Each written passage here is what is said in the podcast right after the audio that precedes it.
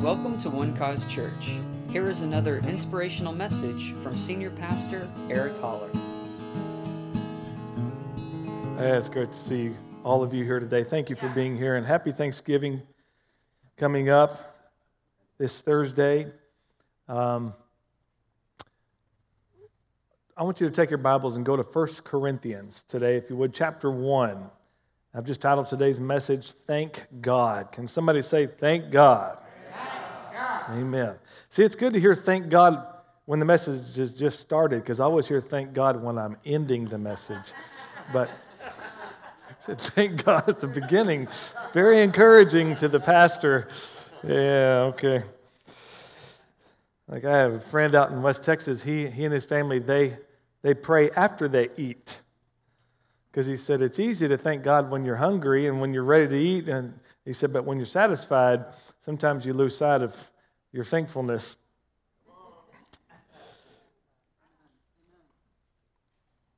Well, I'm going to torture you like I did the first service and ask you, uh, did you hear about the man who uh, sued the airline because his luggage went missing? Uh, he lost his case. Thank you. Well, I told you, I've told you this before, if you'd, if you'd put more money in the offering, the jokes would get better. First Corinthians chapter one. Now that's a joke, you know that. First Corinthians chapter one, verse four. Notice I said that after you gave, so okay. I thank my God always concerning you for the grace of God, which was given to you by Christ Jesus, that you were enriched in everything by him in all utterance and all knowledge, even as the testimony of Christ was confirmed in you, so that you come short in no gift. I love that, that you come short in no gift, eagerly waiting for the revelation of our Lord Jesus Christ, who will also confirm you to the end, that you may be, wow, that's all one word there, that you may be blameless in the day of our Lord Jesus Christ. God is faithful. Can I get a good amen? Amen. By whom you were called into the fellowship of his Son, Jesus Christ our Lord. There are four things I want you to look at today. This Paul begins this, this prayer, this thanksgiving, and he starts thanking God for things that are happening in the people's lives. And those things are God thanking God for his favor, thanking God for his fullness, thanking God for his forgiveness, and thanking God for his faithfulness. Amen. Say it. Favor, fullness, forgiveness, and faithfulness. Hallelujah. Uh, I want to uh, go back to four for a moment. I thank my God always concerning you for the grace of God, or the favor of God. It, it literally means a favor which one receives without any merit of his own. Praise God for that. God has granted us favor with which we have received without any merit of our own. It was given to us by Christ Jesus. Just, let's just lift up our voice and say, thank you for your favor. Thank you, Father, for your favor in Jesus' name. Amen. See, the known, the, the, the known definition here, we've covered uh, the definition of grace many times, which means unearned, unmerited, undeserved favor from God. That's beautiful. But I want to read another definition of it. It's the Greek word charis, C H A R I S, and it means the divine influence upon the heart and its reflection in the life. Isn't that nice? The influence on the heart and its reflection in the life, including gratitude. Gratitude is the reflection that grace has touched the heart. It's the natural, it's the right response then. When grace has touched your heart, your heart has received, those who receive an abundance of grace, the scripture says, that thanksgiving and gratitude is the response to that. Amen. Um. And, and part of what God gave us in his favor, I would say the largest thing he gave us, was his Son and his Son's sacrifice. What Jesus did for us with his own blood is a marvelous, marvelous thing. And it's something that we, we appreciate and we thank God for it. But I think many times we miss the magnitude of what his blood has done for us. We miss the power of it. And and um, because what his blood did for all men.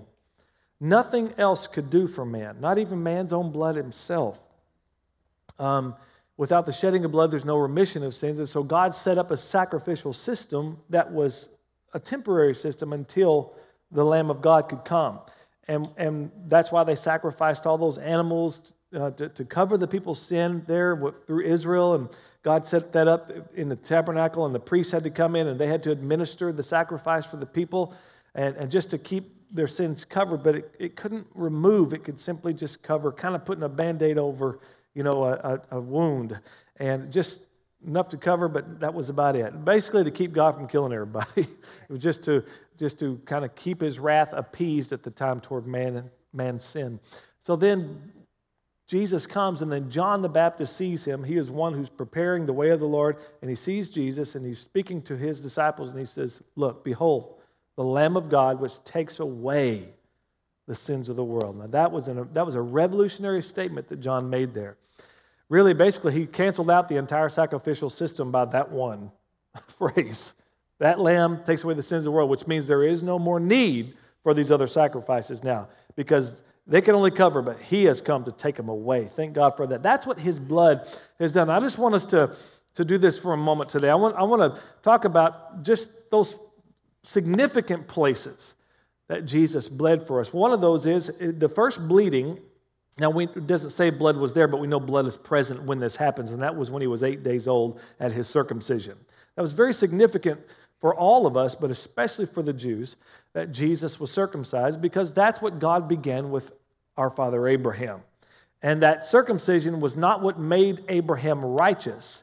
It was the seal that he was righteous. It was the sign that he was made righteous. We know that Abraham was made righteous by faith, so God brought Abraham into co- into his covenant and said, "You're going to need to circumcise you and all the male, males in your house, and from this generation to the next, to the next, to the next, to the next, and you will be a people that will be separated unto me. You're not going to look like everybody else." And so they did that, and so that was that was a sign that they were in covenant with God. It was important that Jesus do that as well, being that he was a Jew, but also that it was the ushering in of the new covenant, and that Abrahamic covenant which preceded the law, the old covenant, was still in force there. But really, it was a picture of the covenant now that we are in today with God. Thank God. And it's not through our own circumcision, through natural circumcision. No, the scripture says, now we are circumcised of the heart. All right? That was an important bleeding that Jesus did there. And his second place that we see in the scriptures where Jesus bled was when he's in the Garden of Gethsemane. He was under the pressure. His body was literally breaking down from the pressure that was being put on him as God was transferring the sins of all of us onto his son. And Jesus spoke out in that agony and, and, then, and in that panic, if you will. In the Greek, if you look up the kind of stress he was under there, there's panic, there's anxiety, there's all these things that are coming up on him. And he, he, he that's why he's, he's trying to get his disciples to watch with him and to pray with him. And they're so tired of all, they don't even understand what Jesus is going through. He's literally by himself bearing the sins of all mankind. But his body is beginning to feel it and starting to break down. And Luke, the physician, wrote about it, and he said his sweat became like drops of blood falling to the ground. And when that happens, men die from that. That is a terminal thing that happens, and, and there's no reversal of it. And when Jesus said, "My soul is exceedingly sorrowful, exceeding sorrowful even unto death," Jesus felt death coming upon him because sin was being put upon him. And he and, and he literally began to break down. So we know that if he felt death, then, then that was already beginning, the transfer of our sins upon him. And so And, and that's when he cried, "Abba, Father, take this, let this cup pass from me. Let, nevertheless, not my will, but yours be done." And we all we all understand that Jesus was not trying to get out of this sacrifice at this moment. He's not trying to escape the cross and say, "Get me out of here." No, he's trying to, to live through that garden experience. He's facing death, and he says, "Father, let this cup pass from me." Because Jesus knew he had to hang on that cross. And guess what? God answered his prayer. Angels came and they strengthened Jesus, so he was able to keep going forward until he finished the work for us. Thank God for that. And so Jesus finished the work at the cross for us, but that that that bleeding there in the garden was significant because that had to do with, that, that shedding of blood had to do with the pressures of life that come on you to try to break you down, try, break down your mental your mental health, and, and, and bring anguish and fear and anxiety. Blood was shed for that. Then we know that he endured what was called the Roman scourge. And the Romans did not beat a man thirty-nine times like the Jews did. They beat a man mercilessly. They beat him and beat him, and it wasn't just with rods. They used what was called the cat o' nine tails, or the, the Roman flagellum. And that flagellum had all kinds of sharp things that were weaved in the, to the strap, so that when that flagellum came down over, that the man would bend over like this, his back completely exposed, and they would take the, the flagellum. They had it in such a way, they had trained themselves in such a way that they could bring the most torment with every strike with this thing. Bring it down on the man's back, twist their wrists so that those sharp objects would set into the skin, and then rip the flesh off. And it was one after another, after another, after another, after another. They beat him mercilessly. The scripture said his visage was so marred that no man could even recognize him as a man. This, this little clean little thing that we see of Jesus with one little, bl- little stream of blood coming from his side and little streams coming from, it's not even close. Not even close. We can't even imagine what, what he must have looked like after that beating. They said that these guys would, these, these flagellum would wrap around a man. They didn't care where they hit a man. Wrap around the face, rip their nose off their face. I mean, just awful, awful, awful. Many of them didn't survive because they lost so much blood and organs exposed and all kinds of things. That's the kind of beating your Savior went through. Why? He said, "This is my body which is broken for you." And he was wounded for our transgressions. He was bruised for our iniquities. The chastisement of our peace was upon him, and with his stripes we are healed. That's why it is crazy for any Christian to think, "Well, I don't know if it's the Lord's will to heal." Are you kidding me? Why does he have all those scars all over him? Huh? See, he had it settled in himself. He knows it's God's will. He knows it's God's will. He paid for your healing. The same afternoon that he paid for your sins to be washed away, he paid for your healing. You can't separate the two. How many of you believe that everybody, all that that forgiveness was for all mankind? How many of you believe that blood was shed for all mankind? Then you have to believe. You can't separate the two. You have to believe that healing is for all too. It was all the same moment, the same day. Don't get to pick and choose just so it'll fit in your little denominational box. Then there was this crown of thorns that was crammed down upon his head, so they beat it down upon his head to mock him. A king's crown. And that crown of thorns is was purposefully done, because everything God did concerning the curse that was against us, he reversed it. And when Adam and Eve sinned, God told them, told Adam, he said, "Cursed will be the ground for your sake." And now the ground is going to yield thorns and thistles. And now you are going to have to labor and toil to get that ground to produce. You're going to have to go around the thorn. The thorns are going to be in your way. So you're going to have to work and sweat. By the sweat of your brow, he said, you're going to eke out a living. But now, he wears those thorns as a crown on his head. And when he bled, he broke that back of poverty and lack and eking out an existence just to make a living in life. And then he hung on that cross. That was the fifth place. The fifth place where he bled. And it was at that cross that Christ became a curse for us. As it is written, "Cursed is everyone who hangs on a tree," that the blessing of Abraham would come upon the Gentiles in Christ Jesus, that we might receive the promise of the Spirit by faith. Five places. Isn't it interesting? Five places he bled, and it just happens to be the number for grace. But on that cross, he bled five places. The right wrist, the left wrist, the right foot, left foot, and his side. So now, the scripture says that it is reasonable for us now to offer up our bodies as a living sacrifice to him. It's reasonable for us to be transformed by the renewing of our minds. I want you to do this for a moment. When you lift your hands, just lift your hands above you. I want you to think five and five, five and five, where he bled. When you raise your hands, you see Jesus sacrificed for you. You're reminded of every place he bled and the purpose in which he bled, uh, for which he bled. Hallelujah, that your sins were washed away. Hallelujah, that you were healed, that you, that, that you were provided for. Hallelujah, that all your mental and physical pains have been, have been relinquished by his blood. Hallelujah. Lord, we thank you for that. Just offer him up. Now the scripture says, now we offer, let us continually offer up a sacrifice of praise. That is the fruit of our lips, giving thanks to his name. The fruit of our lips, giving thanks. Thank you, Jesus. Thank you for your blood. Thank you for your blood that it brought us near to God. Hallelujah. Thank you for your blood that opened up a way for us forever. Hallelujah. Thank you that your blood speaks better things than that of Abel for us today. Lord, his blood cried out, avenge me, but your blood cried out, forgive them. Hallelujah. Thank you, Lord, for your blood that has made us today blameless today, holy in your sight. Thank you for your blood that has cleansed every sin from us, cleansed us from all of our sins. David said in Psalm one forty-one, let my prayer be set before you as incense, the lifting up of my hands as the evening sacrifice. Beautiful, beautiful, beautiful. Thank God for his favor. Look at verse five of First Corinthians chapter one, that you were enriched in everything. I love this, that you were enriched in everything. That's a big statement, isn't it?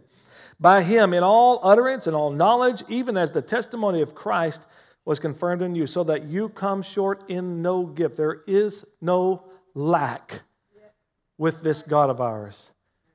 So we thank him for his fullness. We're enriched in everything. We thank him for his favor and we thank him for his fullness. Eagerly waiting for the revelation of the Lord Jesus Christ. There was a young student who sat at the feet of Socrates, anxiously wanting to learn from the master. And Socrates, with a penetrating glare, Great, what's the word I'm looking for? Gaze. He asked the young man, where can I find the best things in life?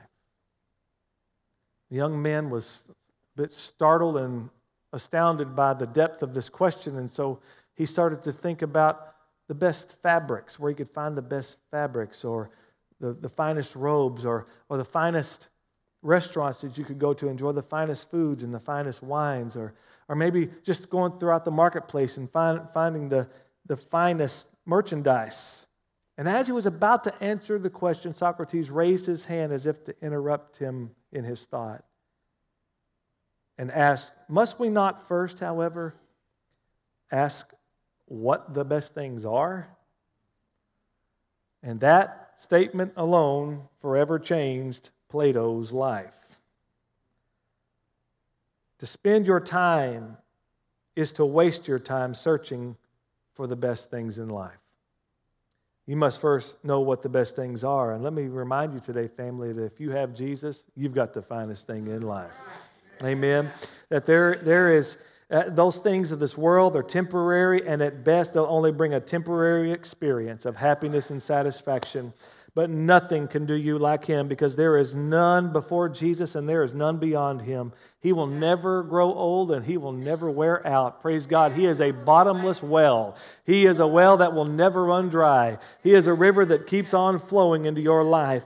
Hallelujah. I mean, think about how high would you want to go? Jesus, Jesus is higher than that. How deep do you want to dig? Jesus is deeper than that. He's taller. He's stronger. He's wider. He's the greatest. Amen. There is none before him. There is none beyond him. He has the name that is above every name, that at that name, every knee is going to bow and every tongue is going to confess that Jesus Christ is Lord, to the glory of God the Father. Hallelujah. Whatever, whatever you deem to be great, he's greater. Yeah. Amen. As lovely as the one that you love is, he is ever lovelier. Hallelujah. He's brighter. He's exceedingly. He's abundantly. He's above all that we could ask or think. David said, you will show me the path of life. In your presence is fullness of joy, and at your right hand are pleasures forevermore. What's at the right hand of God? His Son, Jesus Christ. Hallelujah. And in him, in him, in him are all the pleasures of life. I love that. I also love what, what John said. I'm, I'm going to read the amplified version of John one sixteen. I love this. He says, for out of his fullness, Abundance, we have all received, all had a share, and were all supplied with one grace after another, and spiritual blessing upon spiritual blessing, and even favor upon favor, and gift heaped upon gift. Peter said, as his divine power has given to us all things that pertain to life and godliness through the knowledge of him who called us by glory and virtue. The great apostle Paul said, for in him dwells all the fullness of the Godhead bodily, and you are complete in him. Yes. Thank God. Thank you, thank you, thank you for your fullness, God. Thank you for your favor, and thank you for your fullness. Let's look at verse Verse four, who will also confirm you to the end that you may be blameless, say blameless, in the day of our Lord Jesus Christ. Now, you're, now it says that you're going to be blameless on Judgment Day. Well, that's good news, isn't it? Yeah. I don't know about you, but Judgment Day used to scare me. When I was a kid, they made us watch these movies. Yes. There were these movies about the end times and about rapture, and they were called, one was called Thief in the Night. And one was called The Image of the Beast. And, and so we'd sit there and we'd watch these movies and watch all these Christians getting their heads cut off by a guillotine and then thinking like, Judgment Day's coming and it looks horrible. It's terrifying, right? I was so scared of that day. I, I didn't ever want that day to come. I had thought about all the sin I was living in by the, by the age of ten, all the terrible things I had done. Chewing gum in school and pulling girls' pigtails. All the terrible things. Oh, I don't want to face that, God. But this says that Jesus is going to present you blameless. Now, there's only one way that he can do that. There's only one way that Jesus can present you blameless. You have to be forgiven in order to be blameless. And this is where we thank him for his forgiveness. That's what I'm talking about, the depth of his forgiveness. It's hard for us to understand this. The depth of that forgiveness goes all the way to judgment. I said the depth of that forgiveness goes all the way to Judgment Day where you get to stand before him blameless. That means he has saved you all the way. His salvation doesn't try to get you to heaven. His salvation already has you there, seated in heavenly places with him. That's how forgiven you are right now. You are so forgiven. How forgiven are we? You are, you are so forgiven. Now watch this. That John said it like this. Love has been perfected among us in this, that we may have boldness in the day of judgment. That's First John four seventeen. That we may have boldness in the day of judgment, because as he is, so are we in this world. Which means you're so forgiven that you are like him. That's what it says. As he is, so are we in this world. That means if Jesus judges you, then he has to be judged too. Yeah. Thank you. Oh. Thank you. If he judges you, then he has to be judged. Yeah. Right. But because he is like you, you're blameless like him. Yeah. Woo! Yeah. Hallelujah! Amen. So God is not going to forgive you. Because he already has. Let me say that again. God is not going to forgive you. God has already forgiven you. It's a done deal in his son. So that you'll never trust in yourself. I'm telling you, you'll start trusting in yourself if you still think that you have to get forgiveness from God. You'll trust yourself. And this, this is what men have come up with. Well, I got to make sure I confess all my sins just to make sure. Yeah. So you're trusting in yourself. Yeah. You need to get saved.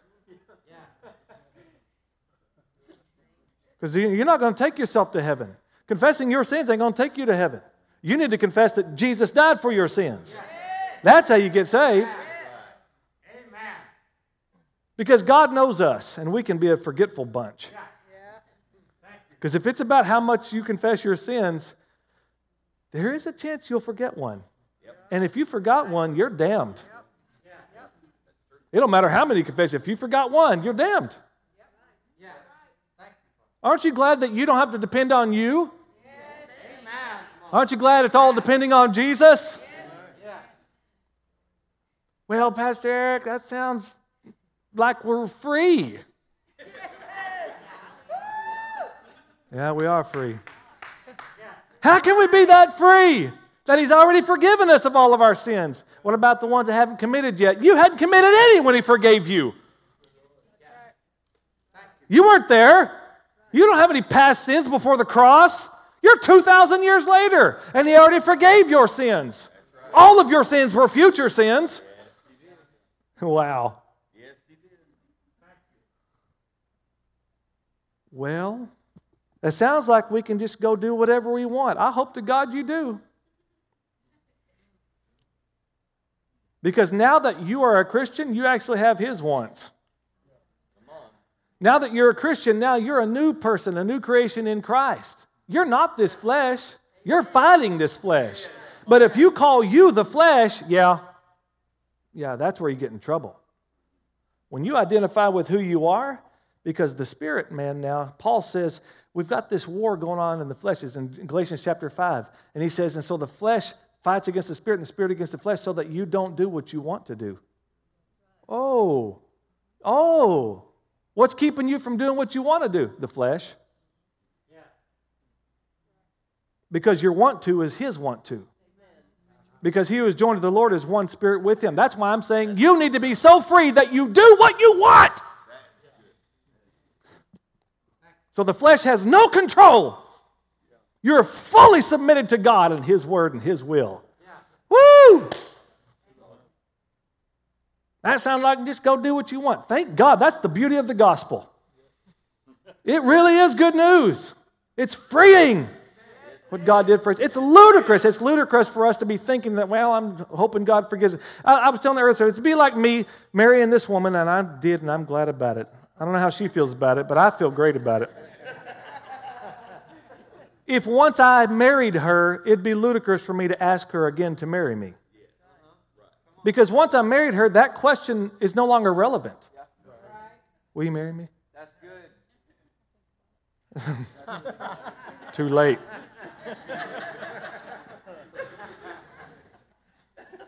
Right? Lord, will you forgive me? Why are you asking for something I've already done? That question is irrelevant. Why don't you just thank me that I have? Yes. Huh? Yeah. Thank you, Lord, that I have. Well, what do you do when you sin? Stop. Yeah. How about just stop sinning? Yeah. Amen. There's a, there's a thought. Amen. You know, you don't have to sin. That's right. My family, I just come here to tell you today, you don't have to. I'm not saying, I'm not, I'm not saying that it's not probable. I mean, that it's probable that you that you won't. I'm just saying that it is possible that you don't have to. Yeah. Amen. Amen. Amen. You really do have a choice. Thank God for his forgiveness. Okay, let's let's let's let's finish this up. Look at uh, verse nine. God is faithful, by whom you were called into the fellowship of his Son, Jesus Christ, our Lord. This last thing that I'm going to be thankful for today is thank God for his faithfulness. God is so true to his word. He's so good to us. And, and, his, and his faithfulness far exceeds any of our expectations. We, we'd like for people to see us in that light, wouldn't we? We'd, we'd like to see ourselves in that same way. You know, that we are greater than what people... We like to put ourselves in the light that we are better than what we really are. Come on. How many of you ever filled out a job application before? You're stellar on that thing, aren't you? Huh? I just want to, I want to write, I, I saw this thing, I want to just... This is where we really present ourselves as the best. We want to get that job. So I want to give you some phrases people use in job interviews, and, and then maybe maybe the, the possible interpretation of that phrase. I take pride in my work. Possible interpretation. I blame others for all my mistakes. I'm personable. Interpretation. I give lots of unsolicited personal advice to all my coworkers. I'm very adaptable. I've had lots of jobs. I'm on the go, which means I'm never at my desk. I'm highly motivated to succeed, which means as soon as I find a better job, I'm out of here. But we don't always measure up. But the scripture says that even when we're faithless, he remains faithful. He remains faithful. He remains. You know, I, I tried to present myself in a, in a in a way that I wasn't when I went on my first date with Heather, and she uh, she and I went to, and we went and saw Pelican Brief. That's how long we've been married. Some of you are like, what? What's that? It's a movie, and you know, anyway, it's a good movie. And we went and ate at a fa- the fanciest restaurant I knew of in San Angelo, one of the fanciest. Where'd we go? Do you remember? The Wharf. Good guess. Okay. January seventh, nineteen ninety-four was our first date.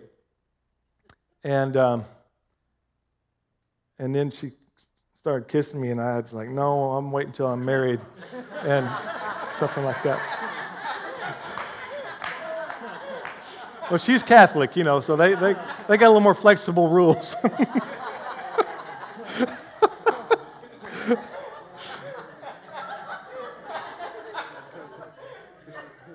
Hey, I went to the Catholic church, and the priest was serving beer at uh, in the cake in the the cake bazaar. He was in the Coors Light booth serving there. I was like, I've been in the wrong church all my life. What the pastor's serving there? That's awesome.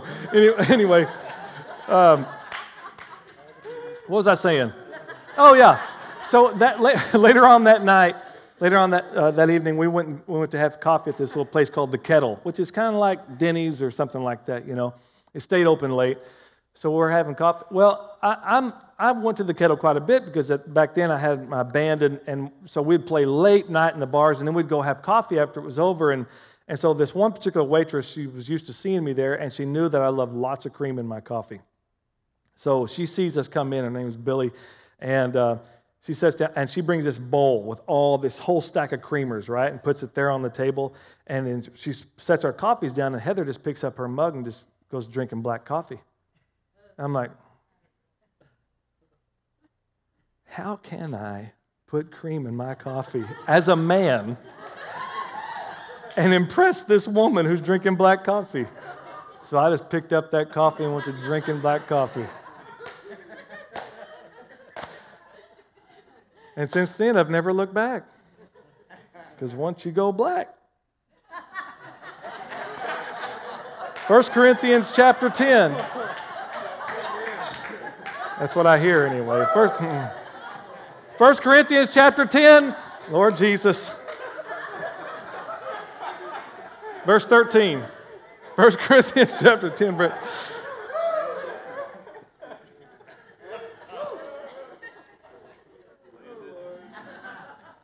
I didn't finish the phrase, you did. First Corinthians chapter ten, verse thirteen. No temptation, watch this. No temptation has overtaken you except such as is common to man. But God is faithful. I love this. Who will not allow you to be tempted beyond what you're able. Right. That's what I'm telling you right here. You, you don't have to sin. Amen. God yeah. will not allow you to be tempted above what you are able. Watch. But with the temptation, where's the temptation coming from? Come on. His name is Satan. Yeah. All right? Yeah. Amen. With the temptation, he will provide. This is God, will also make a way of escape. Yes. Oh, see, God provides the escape.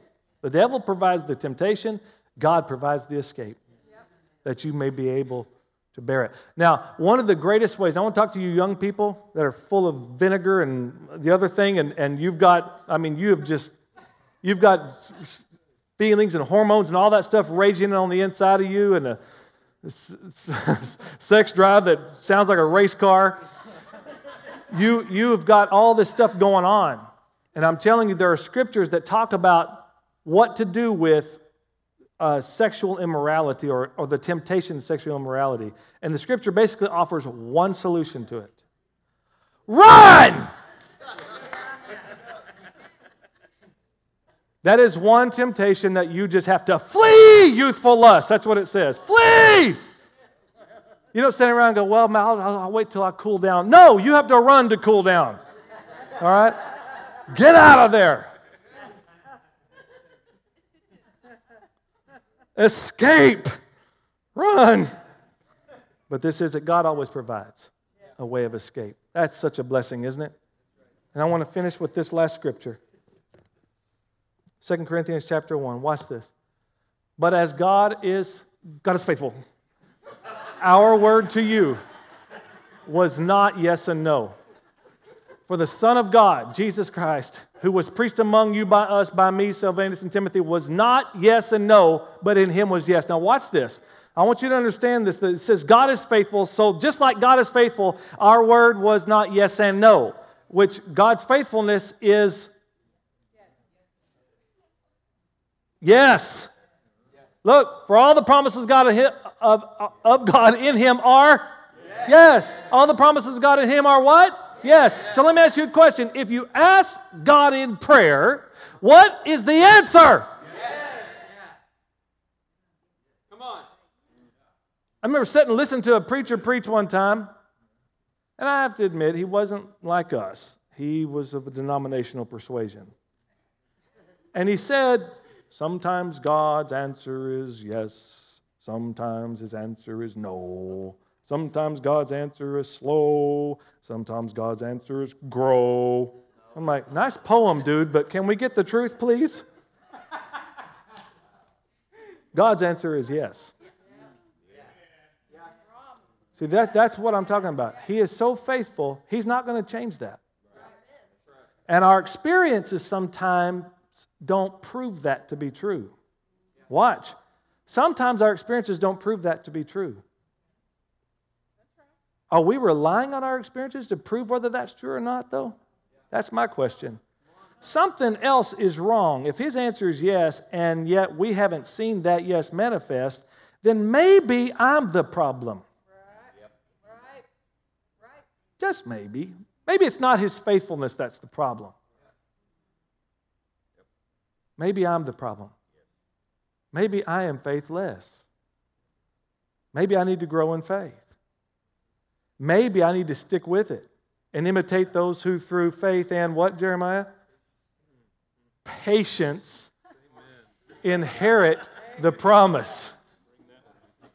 Faith and patience inherit the promise. How long did it take Abraham to see that promise revealed in his life?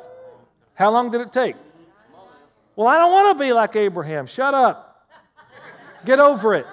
Get in process. All right? Get in process. You're not going to get it instantaneously all the time. But the truth is, God is faithful. God is faithful. And Abraham heard that promise for twenty-four years. In you, all the nations of the earth will be blessed. He said, God, can you prove it to me finally? I don't even have one child. And you're saying, I'm the father of the world. And God says, okay, that's your name. You're now father of the world. Father of a multitude of nations. Not just father, father of a multitude of nations. And when Abraham got God's promise in his mouth, it was just one year later. God said it for twenty-four years. Abraham said it for one. The moment he started saying what God said, see, the problem was not God's faithfulness. The promise was not God's promise. It was the man and how he dealt with that promise. And once he decided he was going to agree with God, he was going to believe God, that's when the promise started manifesting. Bam, bam, bam, bam, bam. He started seeing the faithfulness of God. The scripture says he did not waver at the promise of God, but was strengthened in faith, giving glory to God.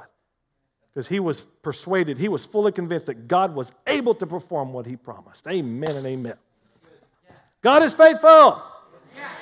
Amen. Let's thank him for his faithfulness. Let's thank him for his favor. Thank him for his fullness. Thank him for his forgiveness. Thank him for his faithfulness. Thank you, Lord. Thank you, Father. We bless you. Every good gift and every perfect gift is from above and comes down from the Father of lights, with whom there is no variableness, which means you are good and you are never going to change that about yourself. You are fully faithful so that we can come to you in boldness and confidence. We can pray in confidence with thanksgiving, knowing that when you hear us, God, we always have what we've asked for. Jesus, you said, whatever you ask the Father in my name, he'll give it to you. He'll give it to you. Whatever you ask the Father. We thank you for that. Thank you for that simple, simple, simple, wonderful, powerful truth.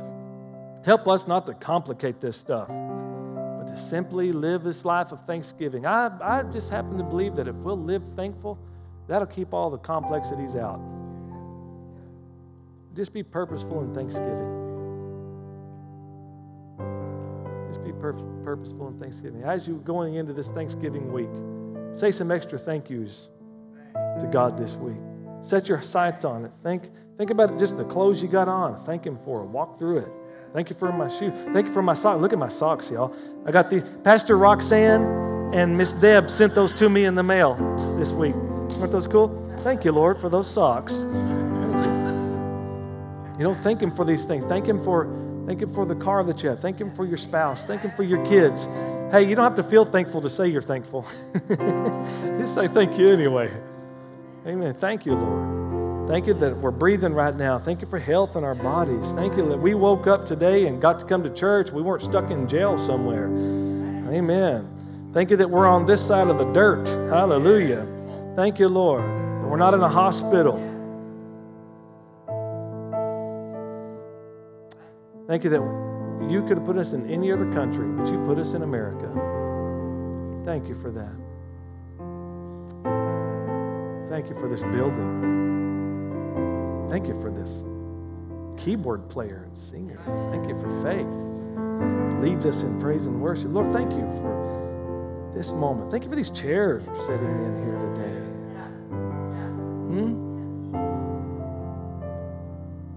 Thank you for these that are sitting around me today. Thank you for the brotherhood and the sisterhood that we have here. We have one another to lean on and to bear one another's burdens and to experience the love and the joy of this rich fellowship that we have together. Thank you, God. Thank you. Thank you for the church. Thank you, Lord. Thank you.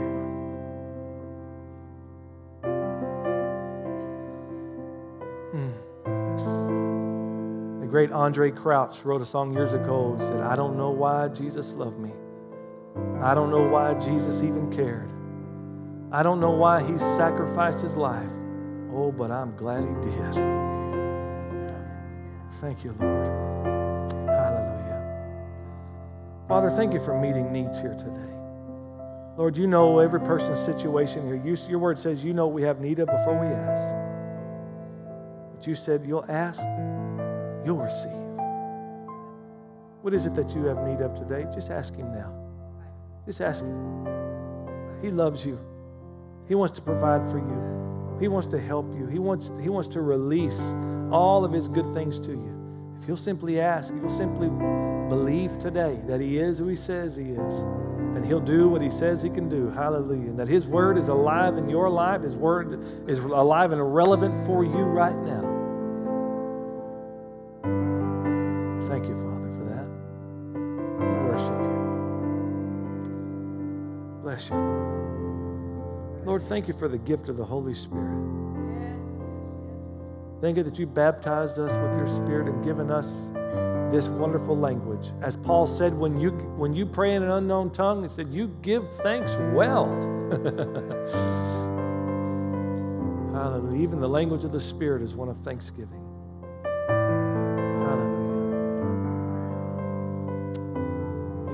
Of Jesus. In the name of Jesus. Amen and amen. Amen and amen. I got to build a fire in my house this morning. Yeah. It might be premature, I don't know, but I saw frost on the ground. I thought, yeah, I'll build a fire one night. And I just sit, built the fire, and I was sitting just in the dark living room before the sun came up and meditating on the message and praying. And looked over that fire and I said, God, thank you that I can enjoy that thing right there. It's just awesome. Little things that we don't take advantage of. Take a moment to say thank you. Stop and recognize God in your life, and you'll see Him everywhere. Everywhere. Amen. Thank you for listening, and we hope you enjoyed the message. For more information about One Cause Church, please visit us online at one cause church dot com.